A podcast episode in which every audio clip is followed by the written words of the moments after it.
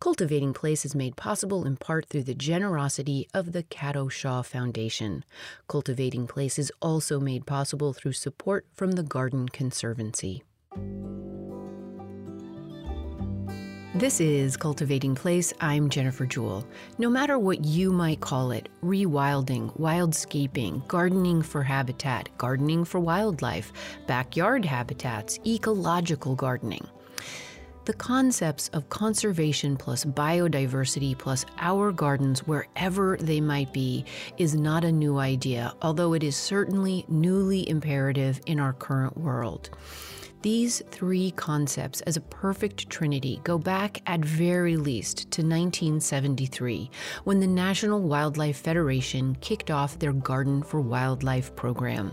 Celebrating the 50th anniversary of this program, we're joined this week by Mary Phillips. Since 2014, she's been the head of the NFW's Garden for Wildlife and Certified Wildlife Habitat programs.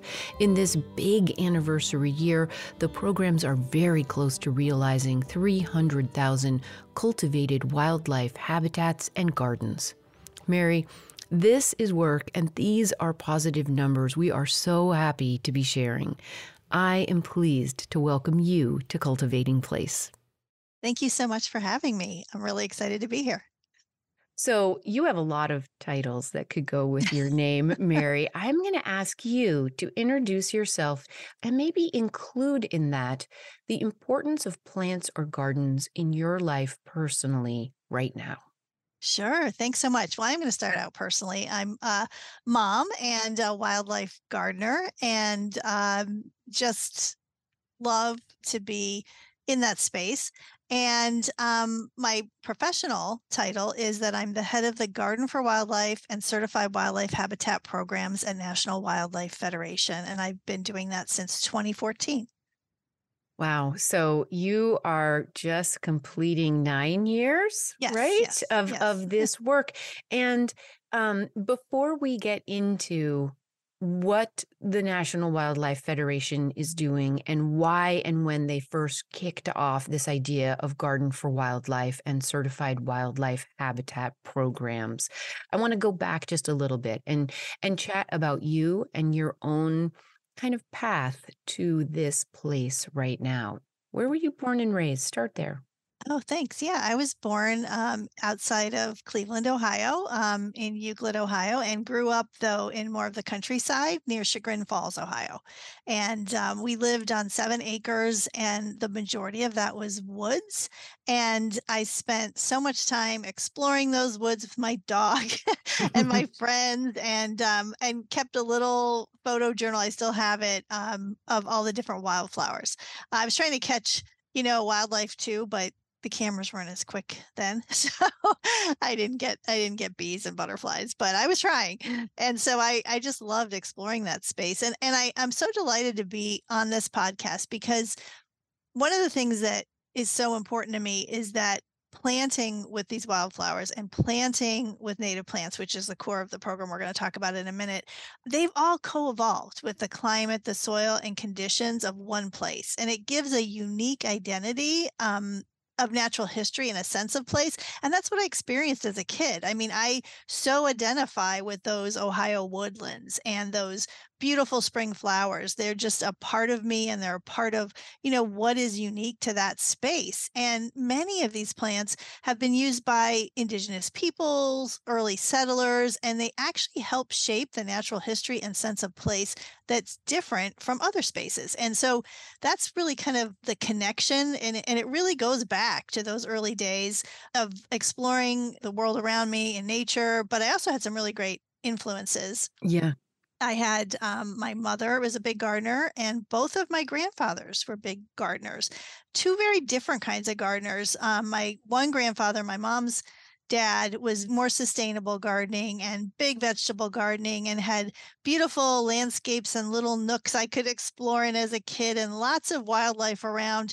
Um, where my dad's dad was much more heavy on the lawn, heavy on his prized peonies, roses, snapdragons, beautiful color, but they were almost like specimens, and it and it didn't feel as accessible. And and when thinking back, when I'd sleep over at either their houses, there was so much more bird song I'd fall asleep to at my my mom's parents' house Ah, versus my grandfather's. I mean, my yeah. dad's my dad's. So it was very interesting. I mean, it was subtle. It's really looking back, looking back at those pictures and really understanding the difference um, of the gardening styles. Yeah. Well, and it's funny that you mentioned that audio Yeah. uh, memory that goes with that because I, I don't think we often consciously can pull that forward, but we know it when we hear it, right? Just like, Yes. I mean, when you were saying that, uh, you know, those wildflowers of central Ohio and uh, that that is sort of home and that is that place for you. Like, I can't smell a ponderosa pine without feeling like I'm at home at 8,000 feet in Colorado or Absolutely. that cognizance now of the fact that one of the garden styles you experienced was was silent silent in a maybe not great way um, while the other one was full of life. That is i think a very powerful sensory memory and knowledge that we all have if we tap into it. As you were talking, I was like, oh, another sensory memory came to My my grandfather with the lawn heavy, um, he was on the war with dandelions and he had this giant thing that looked like a syringe and he would just spend hours out there going after one dandelion at a time with this chemical. I don't even know what chemical was in there, but that is that smell of that, oh whatever that yeah. chemical was also part of that that memory. yeah ooh yeah I, no, I, I I have that one too i wish i I didn't but i do Wow. So you theoretically you grow up, you go to school. what do you go on to study and what gets you to where you are now? Uh, and then we'll move into when you transitioned to the National Wildlife Federation. Sure. So um, I uh, went to Arizona State University and had a great experience there. Um, was very interested in doing something in my career that was cause related and found a great program uh, that combined my communications, which was really an organizational communications degree, with a certificate program around nonprofit management and uh, uh, very heavy on fundraising, volunteerism, all of that and basic administration and strategic planning for nonprofits. And it, it was called American Humanics at the time. And they have a huge uh, center uh, called the Lodestar Center at Arizona State University for nonprofit careers. It's absolutely amazing. Um, but that got me into working with a number of nonprofits, and I ended up getting a job at the American Red Cross um, and working at their national headquarters and um, just really liking the national uh, scope of nonprofits. And I worked in lots of different human service um, organizations at national levels for a while. And then I started my own consulting business that was working with over 40 different um, organizations for about 15 years. And as I was working with those organizations, as much as I love them, they were very youth and human service focused. I Mhm. kept noticing that the youth programs, the mentoring programs, I was really gravitating towards those that were getting kids into nature and Mm. really connecting to nature. And then I was always a gardener and I continued to garden, but I hadn't really found the whole native thing until later when my kids were, were born. And I basically then really started transitioning in my gardening, but also in the work that I did consulting wise with a number of green organizations and many uh, more local here in the Chesapeake Bay region, which is Mhm. where I live now. I live in Silver Spring, Maryland, Mm. and um, been working um, really understanding the impact of the watershed. And so I started um, transitioning into the green organization conservation space and discovered, especially having my kids, getting them interested in gardening, getting them interested in nature, we discovered um, the Certified Wildlife Habitat at National Wildlife Federation. So that's how I first learned about National Wildlife Federation. Oh, wow. Okay. So, about what year would this have been? So that I learned about National Wildlife Federation about 2007, 2008. hmm But then I ended up moving my consulting business into into I went through training as a Maryland master naturalist. I took um, some landscaping and gardening um, certification, and I ended up creating my own local conservation gardening consulting group um, where we were actually creating pollinator gardens and community Wow. gardens and moved into to uh, selling actually collections of native plants native to the Mid Atlantic region uh, at local markets around the the area here. So I, I kind of went from this big national focus to very uh, regional and very uh, focused on sustainability and conservation. And then you kind of went back. I did. Okay, yeah. So tell us about that. Okay, and and first, before that, Yeah. when you first learned about the National Wildlife Federation and their Certified Wildlife Habitat Program, did it illuminate new layers of this kind of work for you at that time, Mary, or or did it just solidify what you had already known? Share a little bit about like the conceptual change that might have happened for you. Yeah. Sure. Well, the wonderful connection to that program is I discovered it because we had been vegetable gardening and gardening with lots of beautiful flowers. And um, we had a eastern box turtle come into our yard. And my kids were three and five at the time. And we were just like, wow, we don't know what to do with this. Do we leave it alone? Do we whatever? And I Googled, you know, what do you do when a Yeah. turtle comes into your yard? I'm not too far from the Sligo Creek watershed. So we assumed it came up from the creek, but Mhm. we didn't know. And so that is how I found the National Wildlife Federation site. And what I learned about were the elements of habitat that you could Ah. garden and create a beautiful uh, native plant, which I didn't even know about native plants in those years. I mean, I generally kind of knew, but I had Right. s- details. Um, and so we went about creating at that point using their guidelines, understanding food, water, cover, places to raise young, that you could really create that kind of space in your yard. And it's great for wildlife and obviously for people too, because it's so much healthier. You're not using chemicals. And so my kids and I, I I would go on little, you know, uh, adventures trying to find on the weekends to find um, native plant nurseries. And at that time, they were very far and few between. Yeah, And yeah. so that was a real challenge. And so that kind of began my whole quest about then once we did find them we started seeing immediately you know more more birds more butterflies um, and just a total kind of transformation of the yard that my i remember sitting and then and then working with some of the other gardens um, later on when i created the the business school gardens. I mean, just thinking, gosh, if we could just have these pollinator gardens, millions of them all over, this would be amazing. Right. And I'm so grateful that fast forward, I was able to actually be part of a huge initiative that did that, but never would have thought that sitting around Right. with the students and the teachers just doing this and seeing the joy on these kids' faces as well as my own kids' faces in our yard.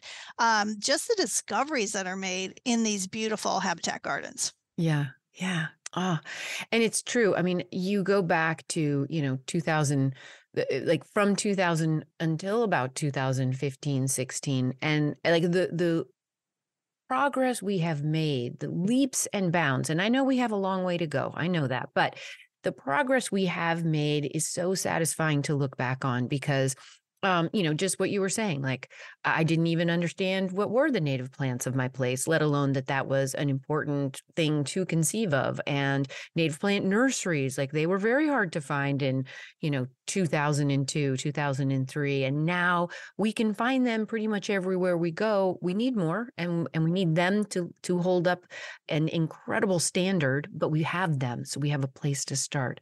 So this turtle introduces this whole new world to you, which which I love as a sort of creation germination story right there, Mary. Yeah. Um, take us into how you then move from your work under the abundant backyard Yes. into actually leading this initiative for the National Wildlife Federation. Yes. Well, I mean, it was one of those things that, you know, you're Googling and you're thinking, well, gosh, maybe, you know, my kids are getting older and maybe I need a different kind of job. And because I had had the national organizational work before, I did do some Googling. And that's how I discovered the role to lead the Garden for Wildlife Certified Wildlife Habitat Program. It literally leaped out of the computer at me and it was like such a blend of everything I had done to date that I couldn't believe it. I really I thought, no, this is made up. This this couldn't be exactly what I've been visioning. Um, and so I, you know, I applied and and got the job, and that was that was May of 2014. As, as a matter of fact, I just celebrated my um, ninth anniversary. Since 2014, Mary Phillips has led the National Wildlife Federation's Garden for Wildlife and Certified Wildlife Habitat programs. In 2023, the programs are celebrating their 50th anniversary. We'll be right back after a quick break for more from Mary when she'll share about the history and mission of these landmark programs. Stay with us.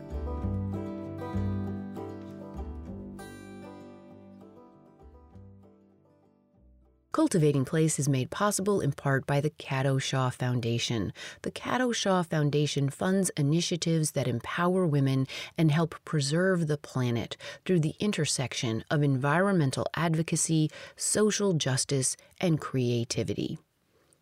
Cultivating Places also made possible through support from the Garden Conservancy, a not for profit organization whose mission is to preserve, share, and celebrate gardens and America's gardening traditions.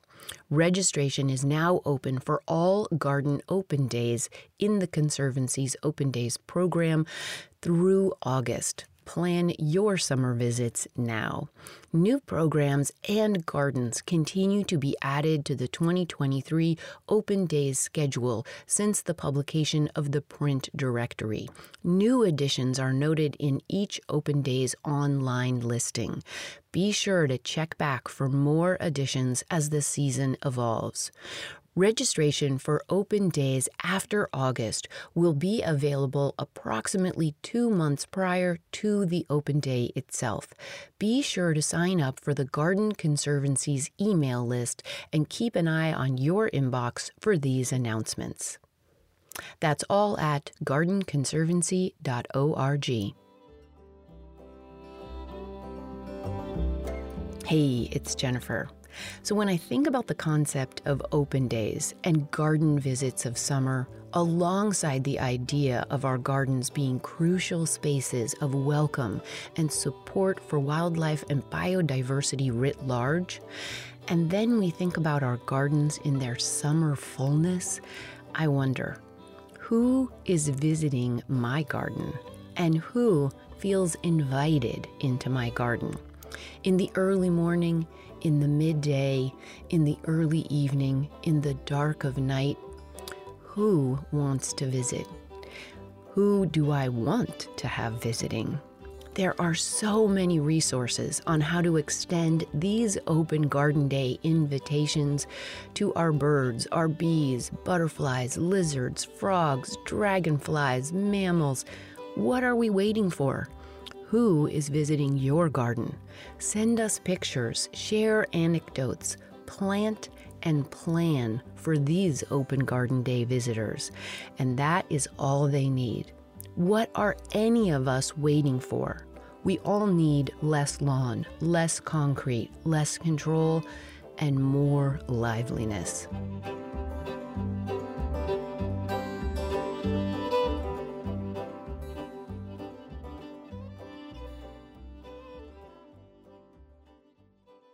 We're back now to our conversation with Mary Phillips, head of the National Wildlife Federation's Garden for Wildlife and Certified Wildlife Habitat programs.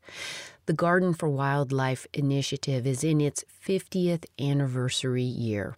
The program is very close to realizing 300,000 cultivated wildlife habitats and gardens. As we come back, Mary is sharing more about the history and mission of these landmark programs. So, National Wildlife Federation has been around for over 87 years. It was founded um, in the 1930s, and and it is important that it's National Wildlife Federation, and the federation word is key because it's a federation of lots of different groups. It's a fascinating organization because it's very bipartisan in the way because it has people from all different backgrounds. So it's gardeners, it's hunters, it's fishermen, it's conservationists in general. It's really those groups were the, the ones that came together to form this federation. And um, today it is um, nationwide. It has um, six regional offices nationwide doing a variety of everything from on the ground, grassroots habitat work to advocacy work.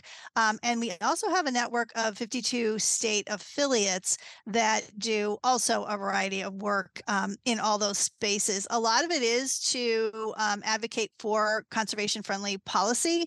A lot, you know, depending on where they are, it could be very focused on water, it could be focused on grasslands. It just depends, you know, obviously on the geography of where they are. Um, as well as I'm excited to say we have 26 of those 52 are very active with the Garden for Wildlife Network and advocate for people to garden for wildlife where they live. You know, our mission is to help wildlife and people thrive. Yeah. I will never forget the Federation now because I love how you just made um, that idea of this uh, group of many groups coming mm-hmm. together mm-hmm. for a single whole. And I am so grateful and impressed, right? That it includes so many, mm-hmm. sometimes diverse, but also yes. very clearly overlapping in some of their interests, groups of people who can sometimes feel at odds in our world. Yes. And I think when we come together with the right perspective, there is no reason to be at odds, but to be working together. And that's what this is demonstrating. Talk about the Garden for Wildlife program, but maybe start with the Certified Wildlife Habitat Program. When were they begun? And were they always focused on native plants of people's individual places? And especially maybe talk about the scope, because I think coming from the mid Atlantic, it can feel a little bit far away from Northern California yes. or or maybe interior, you know, Nevada yeah. or mm-hmm. Um, talk about the the scope, but start with the development of these two programs. Sure. So, Garden for Wildlife is kind of the overall encompassing kind of name of the movement and some people it is the programmatic work certified wildlife habitats is the signature program within that bigger umbrella and certified wildlife habitats and the term gardening for wildlife really started to take hold and was launched by National Wildlife Federation in 1973. It was actually called backyard habitats at the time. Okay. And it was based on the research of two US Forest Service researchers who were looking on large um, restored lands, public lands, and others, and looking at those elements of habitat food, water, cover and places for wildlife to raise their young that they would um, make sure were being um, put into restoration areas and they found great success with having all those those are the elements of habitat so everyone needs it wildlife needs it we need it. But they then said could you take some of those principles those elements and then actually apply them to small spaces private residential spaces and get some of the same results of increasing wildlife and benefiting wildlife? And they found from their study that you could and we uh, national wildlife federation had partnered at the time and then launched this concept of of creating backyard habitat based on that research. Um, May 16th of 1973 was the article that came out in National Wildlife Magazine. And so that's why we're looking at this as our 50th year. But that's how it started. And then it, it changed over time to be um, it was very very intensive. There was a large staff at the time that could actually review they would review pictures and people's plans and people would you know do garden layouts and they would submit everything that they were putting in that hit those requirements of food, water, cover, and places to raise young. And there was encouragement and lists of native plants for different areas of the country. It was harder again. We weren't as internet savvy 73 right, years right. ago, obviously. So there was, you know, it was in books primarily. And eventually, Craig, Craig Tufts, who was a longtime naturalist at National Wildlife Federation, and then later David Mizejewski, who is still a naturalist with um, National Wildlife Federation had created these amazing books that would give people how to's and lots of lists and and so forth. So that was kind of where it started. Yeah. And so what's interesting to me is you know this was 50 years ago this was uh 1973 mm-hmm. earth day had already yes. gotten launched as an idea what were the catalysts for people seeing that gardens and I, I, mean i think this is a great list uh, on on the website of uh, where people live work play learn and worship so you were you were talking about all of the privately held land essentially in the Mm-hmm. country. Yes. And and there's a lot of it. yes. And the importance of that land in helping to support, reintegrate, you know, and just hopefully restore some connectivity for our wildlife on this continent. That sums up perfectly what Right. what but our were goal they were they seeing like was there a, a watershed research or like Well, I think the research was the U.S. Forest Service research that happened at that time that National Wildlife Federation, you know, collaborated with those researchers and created guidelines Okay, yeah. based on their research. Okay. So they, you know, really saying. But I think the other thing was, and I, and when I look back, I have a, a couple of those older books that are part of that time period uh, it wasn't like create a movement or anything like that. It's become a movement, and I'll talk a little bit about that in a minute. But it was really, um, you know, hey, this is beautiful. Beautify your, you know, space, and you can attract birds, butterflies, and bees. And we, you still can do that, and that's still what we tell people, and and that's still what we want people to do. But it was more, I think, personal about just kind of have this beautiful space and and it should and it should still be. I mean, that that's a motivator for everybody. But I think the connectivity might not have, you know, been, you know, hey, if you do this and everyone else does this, you know, we're, you know, restoring like this neighborhood. You know, I don't I don't know that was so much in the mindset at the time, but again, I wasn't there then. So right? um, uh, but what I've seen has been much more focused and much more focused on the residential. It took, um, so for the last 25 years, we've run the schoolyard habitats program, Mhm. which is part of uh, the certification program. And we've also just expanded, you know, into the whole, um, you know, places of worship and um, businesses and, um, you know, corporate campuses and, and all of that. And actually, there's over 200 public gardens, uh, botanic gardens that are certified uh, wildlife That's habitats. So yeah, Yeah. so there's a lot out there. I think I think it's been an evolution, but I do call it a movement because it was at the forefront of what has now become, you know, our native plant uh, movement. But we were pushing native plants. What has happened now, and and of course you may have had him on your show, is Dr. Doug Tallamy has really been an amazing spokesperson and raised the awareness of native plants in a way and we partner very closely with him and he has actually done all the research for our native plant finder and keystone native plants which i can talk about in a minute um, but that's where we're leaning into and we're also really have leaned into the sustainability the no chemicals i would say in the last two decades is something and really this last decade even more so than Yeah. it's ever been You know, it's funny because you you've mentioned a couple of things that um, remind me just how long we have been at this exact kind of work, but it, it Yeah. finally feels like it's getting a real foothold. I mean, Mhm. you just said, you know, leaning into the no chemical thing, and and you think about the length of time it has been since Rachel Carson's Silent Spring, right? And right and I wish I Mhm. could say that, you know, it, it did help ban DDT, but Mhm. all research shows that there are 800 toxic chemicals on the shelf at Home Depot and Lowe's right now that you can buy without any certification or or regulation and that just astounds and infuriates me. yes Um, and you know you you use the word beautify and i think one of the things that this is going hand in hand with is the work i do which is trying to elevate the way we think about gardening period. And its importance not just as this like very pretty uh, but not particularly powerful activity.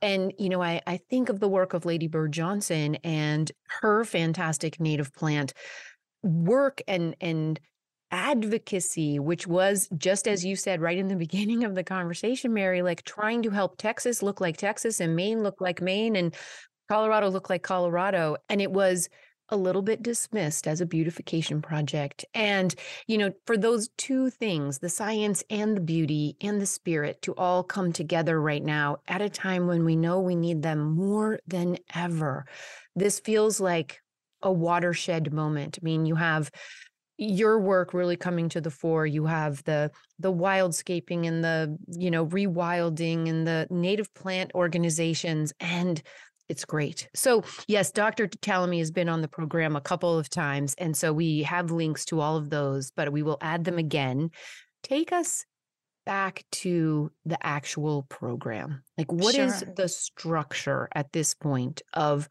Garden for Wildlife and then the certified backyard habitat? Yeah, so Garden for Wildlife, like I said, it's kind of overarching and it's Yep. really overarching of the programs uh, of creating habitat where you live, work, play, learn, and worship. The Certified Wildlife Habitat program is a system where people register um, and basically commit um, that they are following the requirements of providing the the different food water cover places to raise young and sustainable practices um, and we recognize those people there there is just I mean, the, the logistics of that is they apply, there is a processing fee, but that goes back into the program. And then they can buy signs where they can um, show off and educate others about the purpose of their particular wildlife garden. But big picture is right now, today, we have uh, as of May, 287,700 certified wildlife habitats. Our goal for our um, 50th, yeah, it's very exciting. 50th anniversary year is to reach 300,000. So that's why we say it's one of the longest and oldest, um, you know, habitat uh, native plant programs in the country because we do have that scale. And that's one piece of it. But generating all those habitats, we have a whole program called Community Wildlife Habitats where there are teams of people and we have over um, 600 um, of these different communities that actually rally you know the the participants the citizens and and, and people in their uh, community to create individual certified wildlife habitats this has been a program that's been going on for 20 years they now generate about 30 to 40 percent of the individual certified wildlife habitats in that larger number Wow. um, and we also have all of our schoolwork. We work with, I think it's over 13,000 different um, schools um, nationwide that our whole education department is very engaged in creating through our Eco Schools USA program, where they're doing a number of environmental actions within schools and schoolyard habitats and native planting is a, a part of that pathway. So there's a variety of things. So there's a lot of programs um, in this whole area, um, as well as we have a program called Sacred Grounds that some of our regions have uh, gotten funding for to work with congregations to get congregations and the places of worship properties to be um, habitat, but then also to to connect that throughout the congregation community. Yeah. Wow. And I mean, I, I have read really impressive numbers that give me so much hope, like 7 million people nationwide being involved in this and 4 million acres of wildlife friendly habitat being under this program, uh, which is fantastic. You know, it's, I I think it's important for listeners to hear those kinds of positive numbers when they hear things like 40 million acres of, you know, non-native, over irrigated, overfed Right. Right. uh, turf grass. Right. And those are just estimates based on the average uh, sizes of the habitats that we have as part of the program. So the potential is there could be more um, Mhm. because we know people do have bigger properties that they have certified.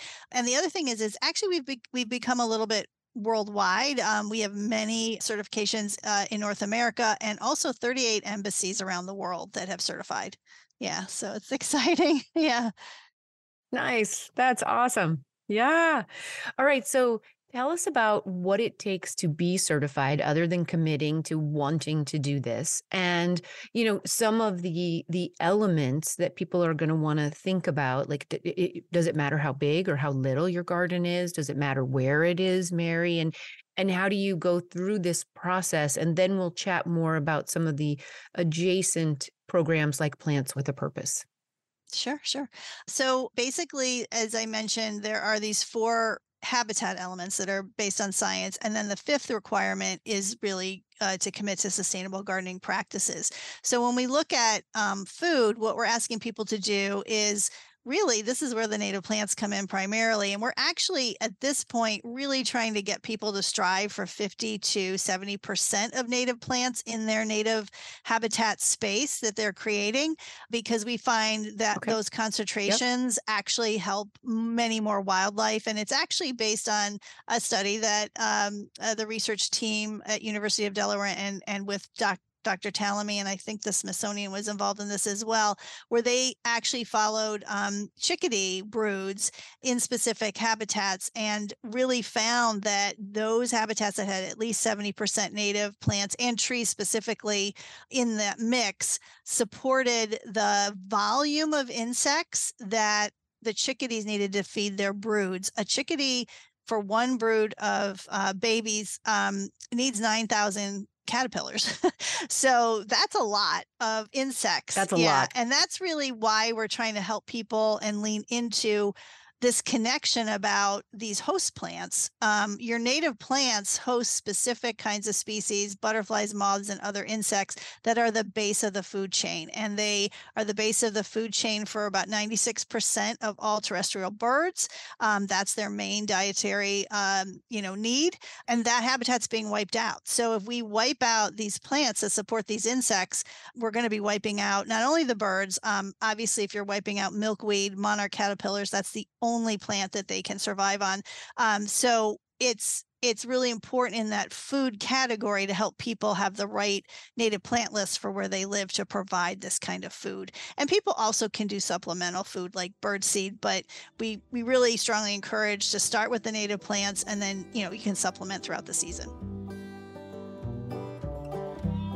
This is Cultivating Place. I'm Jennifer Jewell. Mary Phillips has led the National Wildlife Federation's Garden for Wildlife and Certified Wildlife Habitat programs since 2014. In 2023, the Garden for Wildlife program is celebrating their 50th anniversary. We'll be right back after a quick break for more from Mary when she will chat more about the five aspects for ensuring that your garden is a wildlife habitat. Stay with us, we'll be right back.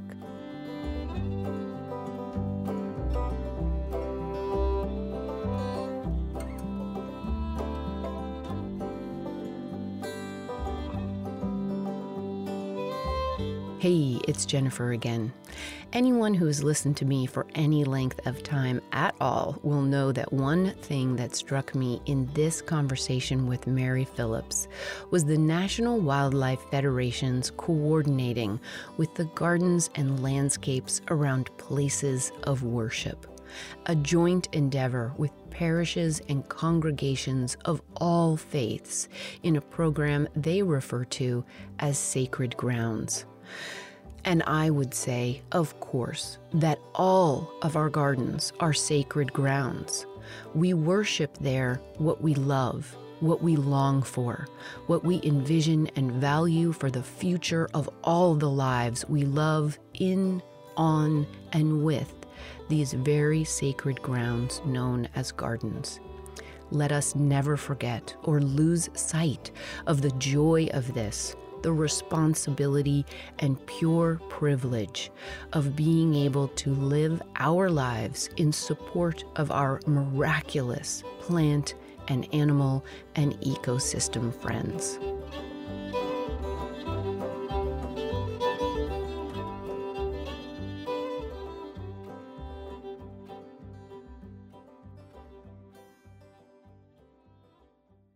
We're back now to our conversation with Mary Phillips, head of the National Wildlife Federation's Garden for Wildlife and Certified Wildlife Habitat programs.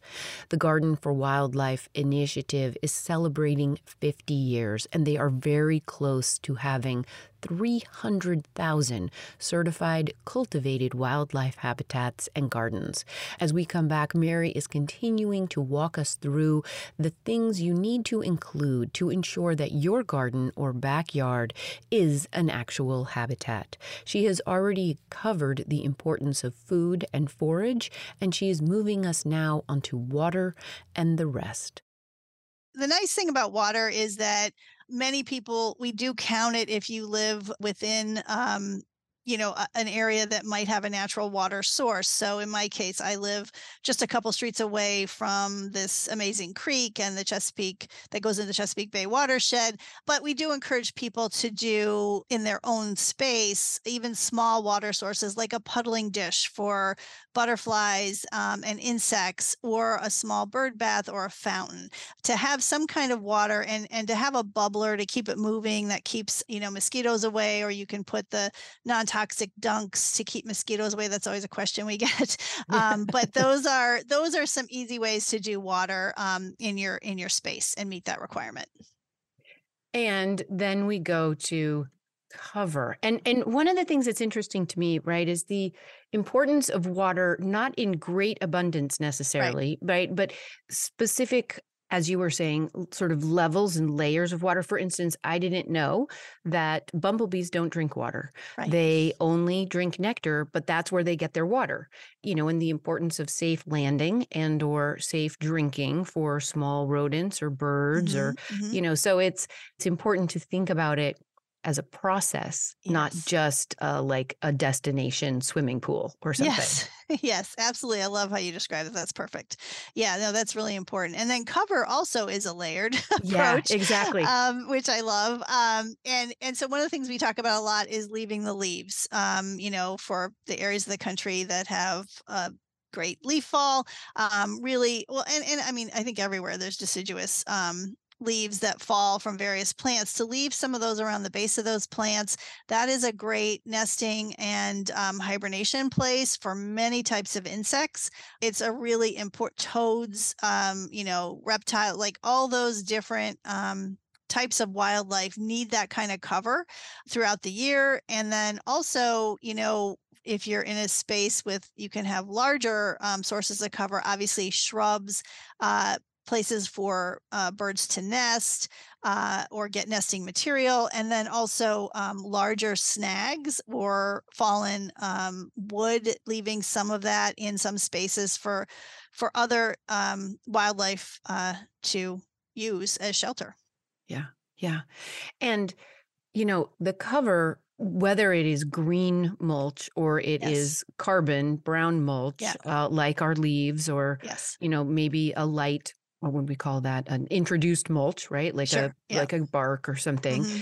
is the importance of understanding how thick how thin where yeah. to put it so that you're not yeah. drowning the crown like in my arid Correct. environment you don't want to drown the crown of your trees or your shrubs but but you need this litter layer and Nancy Lawson, the author of Wildscape, and uh-huh. and her presentation on in the book on some of the research being done about the importance of you know that cycle of life for ground or leaf nesting creatures and how they needed to get warm before they can hatch and we're all out there because it's finally warm and we yes. we think it's time to clean up and they're like wait yes. I just yes. need like three more weeks and then I'll hatch and then you can tidy up a little more. Well, and that's a really good point because um, the other source of cover, which is really easy to provide, is those stalks of your spent plants that have, you know, gone to seed heads.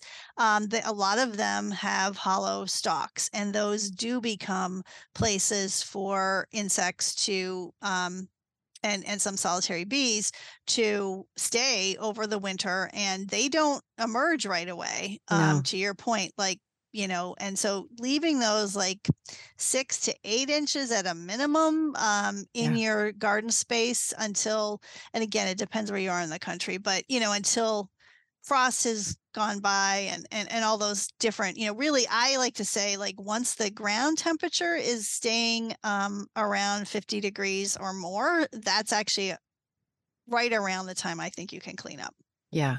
And and one of the things that I mm-hmm. uh, I think talked about m- with a couple of other people doing mm-hmm. this kind of work is wait until you see hatches. Like yes, wait until you too. see the creatures flying and then you're like, "Okay, now I can mm-hmm. go in and a mm-hmm. little bit." But the the the irony of how our cultural standards and i'm putting that in quote mm-hmm. of what a what a beautiful garden looks like uh, mm-hmm. which doesn't always make sense like if you think about it you spend all this time picking up the leaves and then you go to the store and you buy bags of compost right. and you bring it right. back and you're like okay wait there, you know, maybe we can cut out the middle person here and I'll Yeah. just keep this compost in place. Yeah. Um, and I love, I mean, I think this is another one of the elements for um, healthy backyard gardeners that has really improved over the past, you know, 10, 15 years. And, and for me, it came as a big like, aha, with um, Thomas Rainer and Claudia West's book, Gardening in a Post Wild World, this idea of green mulch. So yes. talk about that aspect of cover a little bit. yeah, Mary. yeah, absolutely. And they, uh, Claudia did a wonderful uh, guide for us on layered landscaping, um, which is on our website, and it really does show um, how basically these various green, um, well, ground covers really, um, or dense plantings of low growing um, plants um, actually can fill in around your larger plants and create a, a green mulch that actually keeps out weeds and provides that layered approach that a wildlife garden ideally would have. It's um yeah, I love I love their work and we we do have examples of that. Um everything like I mean you could have a a, a patch of densely planted foam flower for example or Mhm. um you know creeping phlox or Mhm. you know again these are probably more in the mid Atlantic but um those are different types of you know putting these swaths of plants um some vines in um the southeast um it's like frog fruit is a great uh ground cover Mhm. that can fill in as well in those kinds of areas Yeah. So we've had food, we've had water, now we've had cover. So then Yes. talk about, I mean, and I think this again is one of the aspects of wildlife gardening or, you know, po- hmm quote unquote pollinator gardening yes um, that people are finally really getting um, an understanding of and the resources behind us to fully manifest this in our gardens. That we don't just want creatures, birds, bees, butterflies coming to drink nectar and see a flower. We want them to have a place to actually live. And that Yes. includes all of the things we've talked about Yes. and places to nest and raise their young. Talk about this a little bit. Yeah, absolutely. Well, there's different levels of this for different species. So I mentioned the the monarch earlier, um, and milkweed. Milkweed is the only plant that they can raise their young on. They they lay their eggs on the leaves. Uh, the, the larva hatches and then grows into the caterpillars. That is, they they fuel themselves on the milkweed leaves because the milkweed has been co-evolved with the species to provide specific toxins that. Um, as the caterpillars eat them, they're then um, toxic to their predators. So Mm. that is a beautiful, like co-evolved relationship. Um, Right. But th- it really is. So you know, a lot of times, if we say if you have milkweed in your yard, you are providing places to raise young, at least for for monarchs. But then for other kinds of species, we have our um, native bees, and our native bees are pollen specialist bees. There's 4,000 native bees um, a- across the U.S. and depending regionally where you are, anywhere from 30 to up to 60% of those bees are pollen specialists. And what that means is that they can only go to certain um, plants that they co evolved with to get that certain pollen. um, and it's partially also on their structure and the structure of the plant that they can access the pollen. It's a variety of things, but that pollen is essential for them to raise their young. So there's all these amazing um, coevolution with these different native host plants. And we have a, a, a list now. Um, well, the, the native plant finder that you can put your zip code in will give you lists of high performing plants that support butterflies and moths. But we also now have a, a more a broader keystone plant list by ecoregion that actually has not only the butterfly and moth host plants, but also um, pollen specialist uh, host Yeah. plants. So that's a, a really great resource to to do that. And then the other ways of providing places to raise young is also, you know, for the birds. Um, to um you know hummingbirds for example they it's fascinating like letting hum uh, spider webs and having a a yard that you know you're not spraying so your spiders are staying which are very beneficial to getting rid of aphids and other non-beneficial pests in your yard those spider webs are often used by hummingbirds Yeah. um, species to create their their nests Yeah. so giving them the tools to create their own spaces for raising young is also part of it Yeah, yeah. Mm. It's so funny because we were just watching a hummingbird come and collect spider webs, and and we had just Isn't said like cool? we need to clean the windows, we need to clean the side of the house, and then we saw this and we're like, okay, never mind, right? Reminder. like somebody else has a use for this and Yeah. that is super important. Um and then finally our our fifth metric. Yes, sustainable practices. So that is some of what we've already talked about um, in using, you know, compost and um, not using chemicals, and um, you know, basically uh, the big thing is not also getting rid of invasive plants, so plants that could crowd out natives. So things, unfortunately, that have been used often in the garden industry, often by uh, in the past to you know by contractors to just kind of fill in with uh, various plants or trees that grow really quickly many of these have become invasive um, over time and push out native plants. So it's you know replacing those invasives with natives it's using uh, you know mulching to retain moisture and also you know xeriscaping in general. Um, i think also you know basically conserving water. One of the Mhm. great things about native plants is their root systems are adapted to the local um, area that they're native to, but they're also great at helping with stormwater runoff because their um, roots grow and expand um, under the soil and create channels that the water can seep in more readily. So that's why so many native plants are great in rain gardens. But in general, they are great because they've also adapted to the the drought levels or, or the natural, I should say, rainfall levels um, of a certain area. As we come to a close, Mary, you've done such a huge amount of work over a large space of aspects to this native plant gardening and habitat gardening world we are enjoying and cultivating and supporting. When you think about your own life and you think back to your kids and that little turtle and you know the greatest hope or joy you have in this work is there anything else you would like to share with us about that and that you hope listeners will resonate with and take to heart as they start on or continue this journey themselves? Yeah, I think I think my greatest hope is that people really realize these wild natural landscapes, the benefits are so important because it not only is supporting, you know, the wildlife that we want to attract, but it's providing access to nature and green spaces right where people live in any size space. I mean, you can do this in a patio or a porch with containers. You know, you can do this and create and invite this wildlife in and the fragrance of these native plants many of them you know you can get uh, you know bee balm and and and other types of uh, plants that provide not only beauty but also create a, a beautiful sense of connection to mate uh, to nature with sense and and and smell and and so forth. And i think the ability of multiplying the number of these um, wildlife garden habitats it connects more children and people of all ages to the healing power of nature. I mean we, we're seeing studies now that you know bird song is correlated with increased happiness and um, you know that connection we saw so much during the last several years where we were really challenged and and and stressed um, during the pandemic gardening became the healing balm and um, Yeah. it gets that nature right immediately outside your door Yeah, yeah. And so when you're when you were thinking about these kinds of uh, sustainable practices, where uh, are are your recommendations falling on, you know, dig, no dig, till that kind of thing?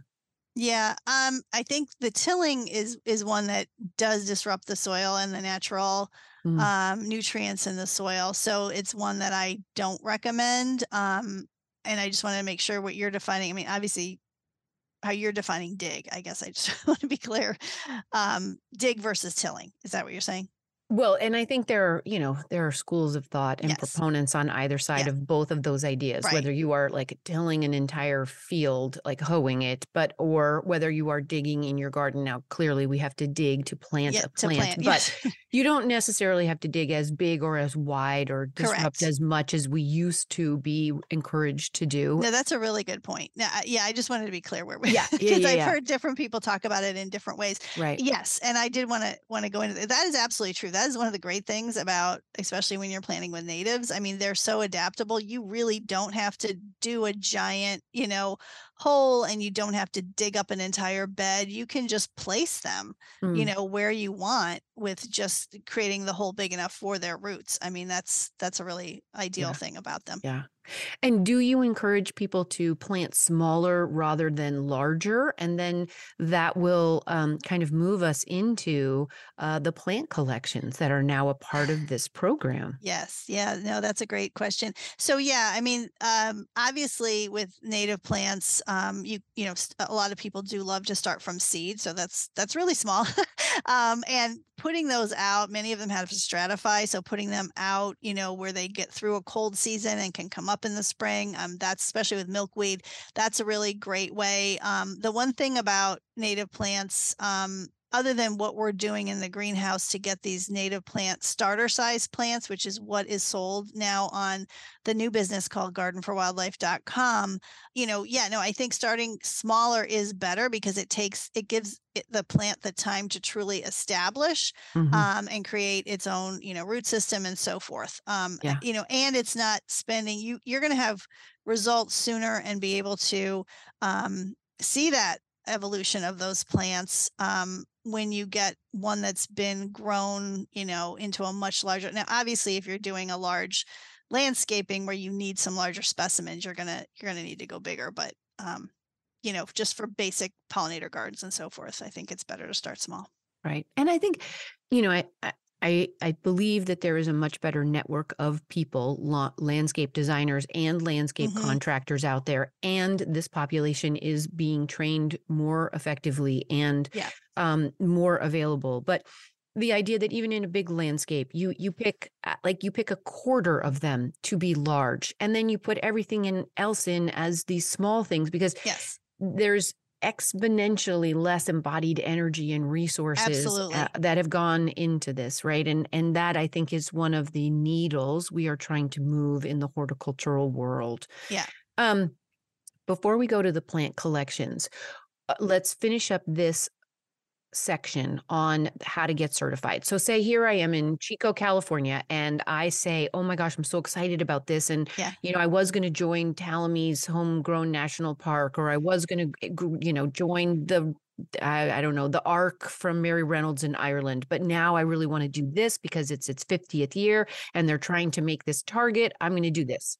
What do you yes, do? So you go to nwf.org slash certify and it will take you right to our tool that can take you to the application where you can check off what you are uh, committing um, to meet all these requirements.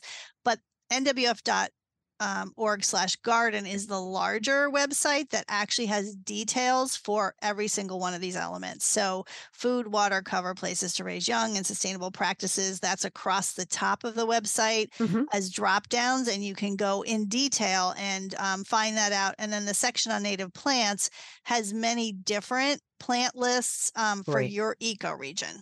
So and are these plant lists out of curiosity cross pollinating with, cross referencing with Doug Tallamy, with the Xerces Society, with the Native Plant Societies. Yes. Yeah. So, so just to be clear, um, the our Monarch Nectar um, eco-regional lists we actually did in collaboration with Xerces. Oh, great! Um, so those are on there, and it's great because it's three seasons of Monarch Nectar plants um, and pollinator nectar plants in general because there's so many options there. It's not just for monarchs, but right. Um, and then also Doug Tallamy did all the research for our Keystone plant lists, which take the native plant finder a kind of a step beyond. Um, and Keystone plants are the plants um, that support 90% um, of uh, butterflies and moths in a specific area. So um, the list give you those keystone plants um, for these various ecoregions uh, where you live so that you are then supporting um, you know the highest numbers for where you live based on that correlation nice. and he works very closely with us and um, you know, one of the things I wanted to mention, you mentioned some of the other programs. We have partnered nationally with many of the other conservation organizations. And we particularly did that a few years ago, where we really got to know each other all really well, was with the Million Pollinator Garden Challenge. And that yeah. was actually a network of 50 national um, conservation organizations, civic organizations, and um, the garden trade. And um, we really did share and expand and promote because one of the things that has been so compelling of why I think we've had such an increase in this is people really understanding the decline and yeah. the plight of all these species. So we were able to really kind of come together and raise all boats. And um, we really encourage people to, you know, we do have some things that we've collaborated on together. Other people have other resources, but um, and Doug's, we do encourage like if you become a certified wildlife habitat, you have everything in hand to you know be on Doug's homegrown national park map. Right. So you know once you do that, please go over there and sign up for his map because I think it is, and that's what we did with the Million Pollinator Garden Challenge. We got people to to come on board, and we had over a million pollinator gardens, but it was all of the certified wildlife habitat people. It was all of Xerces pollinator garden people. It was pollinator partnerships people it was you know monarch yeah. watch it was everyone and i think that's if we don't work together on these issues we're not going to hit what we need to hit to to actually deal with some of these declining uh, right. statistics. Right. And I and I think that's important for listeners to mm-hmm. also hear and understand is these are not competitors, these are yes. collaborators and the more the merrier because we know we need to move this needle. And so, you know, if if the National Wildlife Federation happens to hit 10 people that Doug Tallamy didn't get to, or Xerces hits another, you know, hits the wrong word, but you know, I mean, reaches, yeah. um, engages, yeah. right. Uh, uh like we need all of these voices continuing yeah. to provide encouragement, support, resources, direction for us as yes. we as we go down this path. And you know, I think one of the things we spoke about early in the program was the the progress we have made, one of the places we have made progress is the availability of native plants. And you and the National Wildlife Federation have now joined in to yes. bridging this gap. Talk to us yeah. a little bit about this. Yeah, absolutely. So, gardenforwildlife.com, you can go and get collections of plants that we have put together for three season of bloom, um, native in 38 states, and it was based on um, their wildlife value. Um, they have at least one or more keystone plants included in these collections. It was really based on looking at the research Doug did and how could we put these combinations of plants together, not only for wildlife value, but also for aesthetics and um, just uh, you know environmental benefit overall. So really excited about those. We we piloted that in 2021 and 2022 we had 300% increase in 2022 of demand. Wow. it yeah. was wonderful and sales. Um, and so now uh, national wildlife federation has um, spun this out as its own for-profit social enterprise that um, we have a, a, new person leading that that is you know working to really take it to a whole nother level, expand the grower network, and um, have many, many more uh, plants available and sold to create much more habitat. So I'm um, really excited about that. And then the proceeds of that um, business, um, some of that will come back into National Wildlife Federation, into our programs. Um, and also they are encouraging, they have a plant um, donation process where for every plant um, that's purchased, um, or maybe for every three plant that's purchased, they they donate so many to some of the programs that we we work with and other programs for public gardens, um, like at schools or you know other community places nationwide.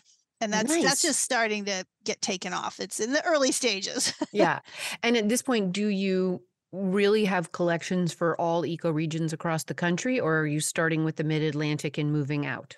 So we started with 21 states in 2021, and um, we are now there's 38 states um, that, um, and I, I, the ones where we're not in is we're only in part of Texas, and we are not really, um, I guess, west of that. We don't have the rest of the Southwest, and we don't have the Pacific Northwest or California yet because the the growers that we need to engage it just takes time to create that network and and have enough growers in those larger regions um, to provide plants there. So we're really in 38 states.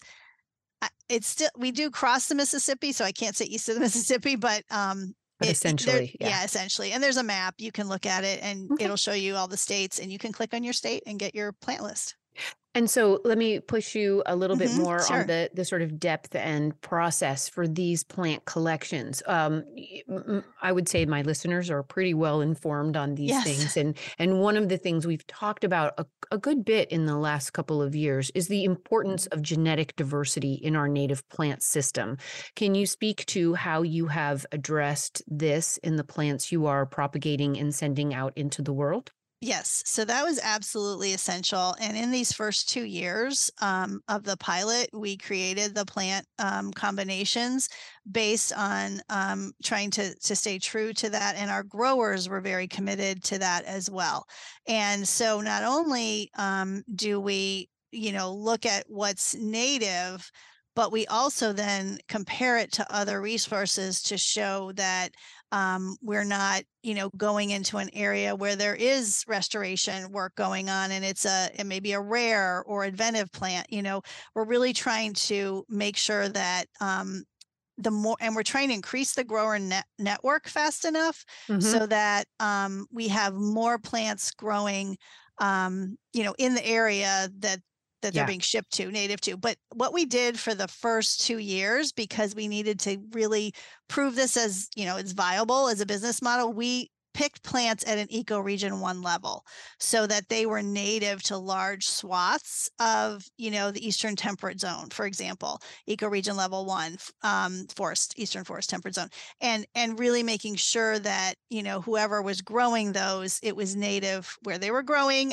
and then also to where we were shipping so that that's how we've dealt with that at this point. Nice. And and was there an attention to seed grown rather than cutting yes. grown so that there was you know yes. that genetic diversity? Awesome. That absolutely. that was one of the requirements we had for the growers. I will say in the case of milkweed that is challenging because the milkweed is such such demand um, that we worked yeah. out a process with the growers that if they in order to meet demand, um, they sometimes do need to take from kind of the mother milkweed yep. plant of the collected seed.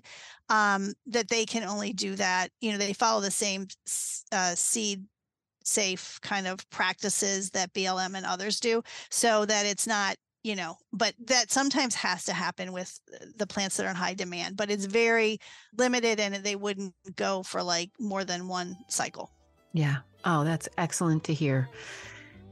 Thank you very much for being a guest on the program today and for sharing uh, this expertise, this knowledge, and this passion, Mary. And happy anniversary to 50 years. Yeah. Thank you so much. And thank you for having me. This has been a delight. Thank you. The National Wildlife Federation kicked off their Garden for Wildlife program in 1973. Since 2014, Mary Phillips has led the NWF's Garden for Wildlife and Certified Wildlife Habitat programs. Since its inception, more than 7 million people have gotten involved with the NWF's Garden for Wildlife work, and it is America's largest, longest running movement dedicated to helping local wildlife and wild spaces. In their 50th anniversary year, the program is very close to realizing 300,000 cultivated wildlife habitats and gardens. This is great garden life work to celebrate and to grow on. Join us again next week when we continue focusing on the importance of our many kinds of garden spaces for ensuring that the great diversity of more than human wild lives of this world thrive. We'll be celebrating National Pollinator Week, exploring the many beloved but highly pressured species of native North American bumblebees, in conversation with Leif Richardson, conservation biologist and coordinator of the newest regional Bumblebee Atlas, this time in California, working with the Xerces Society for Invertebrate Conservation. Listen in next week.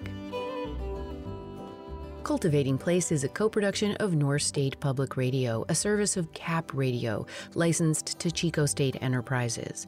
Cultivating Place is made possible in part by listeners just like you through the support button at the top right hand corner of every page at cultivatingplace.com. Cultivating Place is also made possible through the generosity of the Caddo Shaw Foundation and the Garden Conservancy. The Cultivating Place team includes producer and engineer Matt Fidler with weekly tech and web support by Angel Haracha. We're based on the traditional and present homelands of the Mechoopda Indian tribe of the Chico Rancheria. Original theme music is by Ma Muse, accompanied by Joe Craven and Sam Bevan. Cultivating Place is distributed nationally by PRX, Public Radio Exchange. Until next week, enjoy the cultivation of your place. I'm Jennifer Jewell.